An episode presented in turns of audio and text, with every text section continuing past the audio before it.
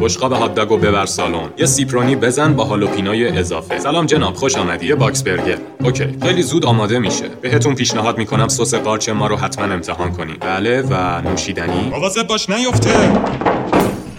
رادیو فود باکس. در این قسمت از واژه پلتفرم زیاد استفاده میشه. فوش نیست دوست عزیز، براتون توضیح میدیم. یک دو امتحان میکنیم. پیکان گوجه‌ای داداش ضبط ها. خب از اول بگو.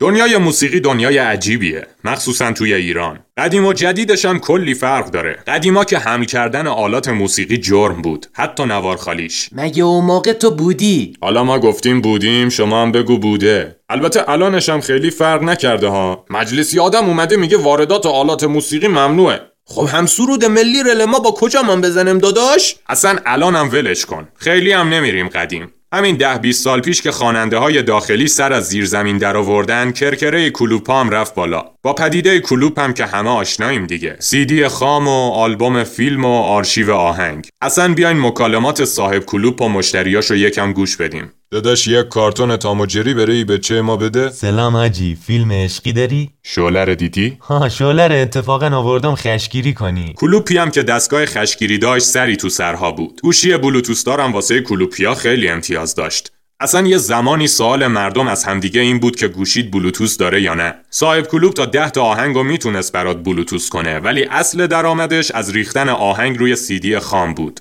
یعنی اینجوری بود که مردم می اومدن کلوپ و آهنگایی که می‌خواستن و سفارش میدادن، که کلوپا سر همین قضیه داستان داشتن. یارو می اومد کلوپ نه اسم آهنگو یاد داشت نه اسم خواننده، فقط یه تیکه از شعر رو بلد بود، همونو برای کلوپیه میخوند. داداش هم آهنگی که میگه با صفا بودنت، با خدا بودنت، دوست دارم، همو رو برامو میریزی. یا مثلا بعضی وقتا یه نفر می اومد که نه اسم آهنگو میدونست نه اسم خواننده رو، حتی شعرم حفظ نبود. پس چیکار میکرد؟ ملودی آهنگو با دهن برای صاحب کلوب میزد. سلام داداش، یک آهنگی افتاده تو ذهنم، همو رو برای عروس کشون امشب میخوام، همو که ما گفت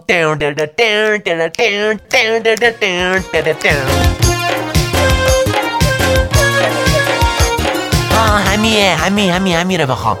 کم کم خواننده های مجاز زیاد شدن، اما مردم لابلای موزیکای داخلی کارای بچه های لس آنجلس و سایر مناطق محروم هم گوش میکردن. اون موقع به پلیلیست میگفتن گلچین، ولی اصلا ترتیب آهنگای گلچین شدهشون هارمونی نداشت. مثلا بین آهنگ شام مهتاب داریوش و وایسا دنیای رضا صادقی، آهنگ دختر بندری شهرام کاشانی خدا بیامرز پخش میشد.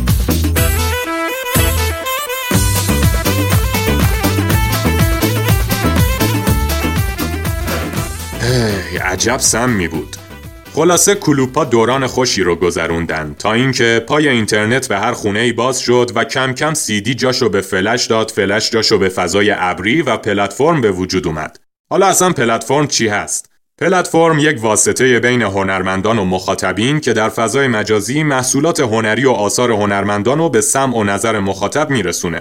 داداش زیر دیپلم بگو ما هم بفهمیم. برای تو باید یه جور دیگه توضیح بدم. فعلا پلتفرم و گوشه ذهنت نگهدار. باشه درمش. حالا میخوام از خواننده هامون بگم که چه جوری هفت‌خوان مجوز رو گذروندن. ببین وقتی برای مجوز اقدام میکنی انتظار نداشته باش سوالای تخصصی هنری ازت بپرسن.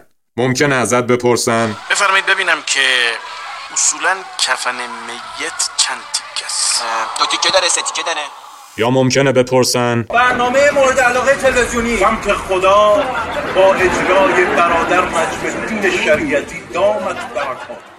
حاجی با این سختگیریایی که الان میکنن، به نظرت اگه سالار عقیلی اقدام به مجوز میکرد تایید صلاحیت میشد؟ نمیدونم، توی ایران هر چیزی ممکنه. بگذریم. یه سری عقیلیان بودن که رفتنی شدن، چون خوانندگی تو ایران دشواری داشت. هر کسی آهنگ نمیخوند.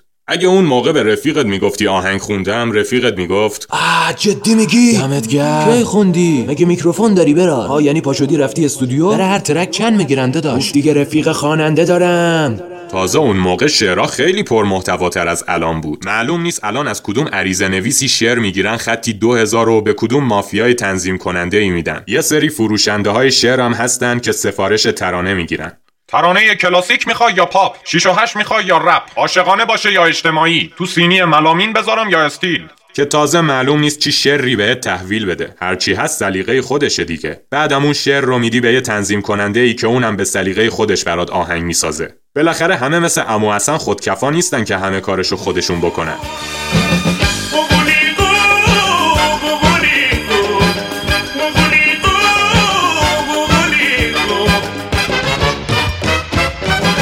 حالا درسته که اینم خیلی سم بود، ولی حداقل به سلیقه خودش میساخت. یه سریام هستن که از عمو حسن خودکفاترن. نه بابا، مگه داریم؟ باور کن، اصلا تو موزیکاشون قید شعر و شاعری رو زدن. خب شاید زبون بسته کار میکنن. منظورت بی کلامه دیگه ها؟ اینسترومنتال؟ ها همو. نه یه چیزایی میگن، اصلا بیا خودت گوش بده.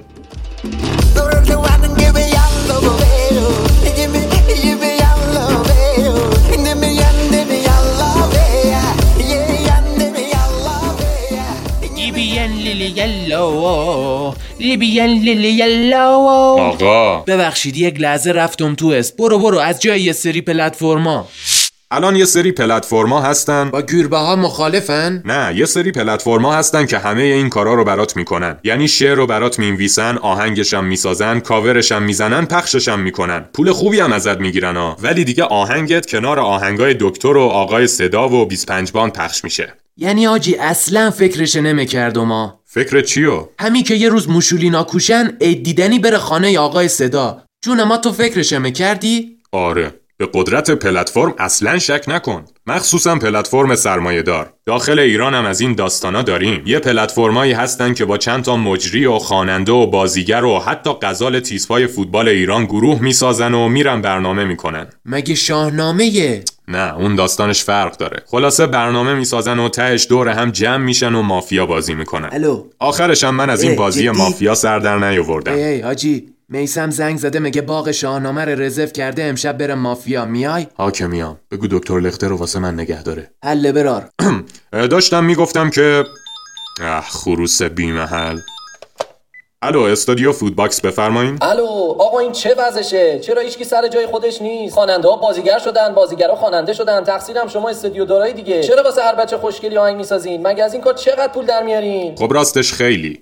اصلا دلیل بقای ما استودیو دارا اینه که این روزا همه میخوان خواننده بشن. فکر میکنین چرا تو هر محله‌ای حداقل یه استودیو هست؟ چون طرف میره تو حموم خونه‌شون آواز میخونه، فکر میکنه صداش خوبه و پا میشه میاد استودیو. داداش بگو بعضیام واسه گویندگی میان. آره، بعضیام آخر شب میرن زیر پتو و به دوست دخترشون وایسای آلندلونی میدن. دیگه بخواب عزیزم. دختره هم کلی از صداش تعریف میکنه و آقا تصمیم میگیره که گوینده و خواننده بشه. تصمیم کبرا. بیشتر مشتریای ما استودیو دارا امثال همین آدمان دیگه. بالاخره ما که فتوسنتز نمیکنیم، باید یه جوری پولو در بیاریم. بی خود نیست که شاعر میگه یه دنیا حرکتی بی شکلی نونو در میاره زندگی. ولی داداش یک چیزی رو دقت کردی؟ همین خواننده هایی که گیتار میگیرن دستشان پاپ عاشقانه ما خوانن، خب همینا بیشتر طرفدار جذب میکنن. آره، همین چند سال پیش که یکیشون فوت کرد هزاران نفر ریختن تو خیابون که تو تشییع جنازه طرف شرکت کنن. ولی موسیقی اصیل الان جاش کجاست؟ تا از مردم میپرسی چی از استاد شجریان گوش دادی، همه میگن من اون مرغ سحرشو تو ماشین برای مسافرای خودم میذارم.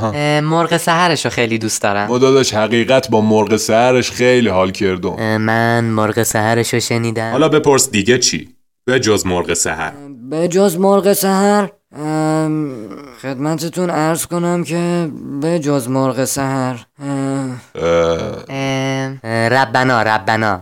به نظرت چرا اینجوریه برار؟ نمیدونم، من هیچ حرفی ندارم. فقط میگم که گوشها را باید شست، جور دیگر باید شنید. کاش یکم هوای استعدادامونو داشته باشیم. احسنت، مخلص. داداش این صحبتات آخرش یکم سنگین رفت. موافقی یک نوار شاد پخش کنم؟ بذار، هرچی عشقته بذار. حلالت، پس برو برم.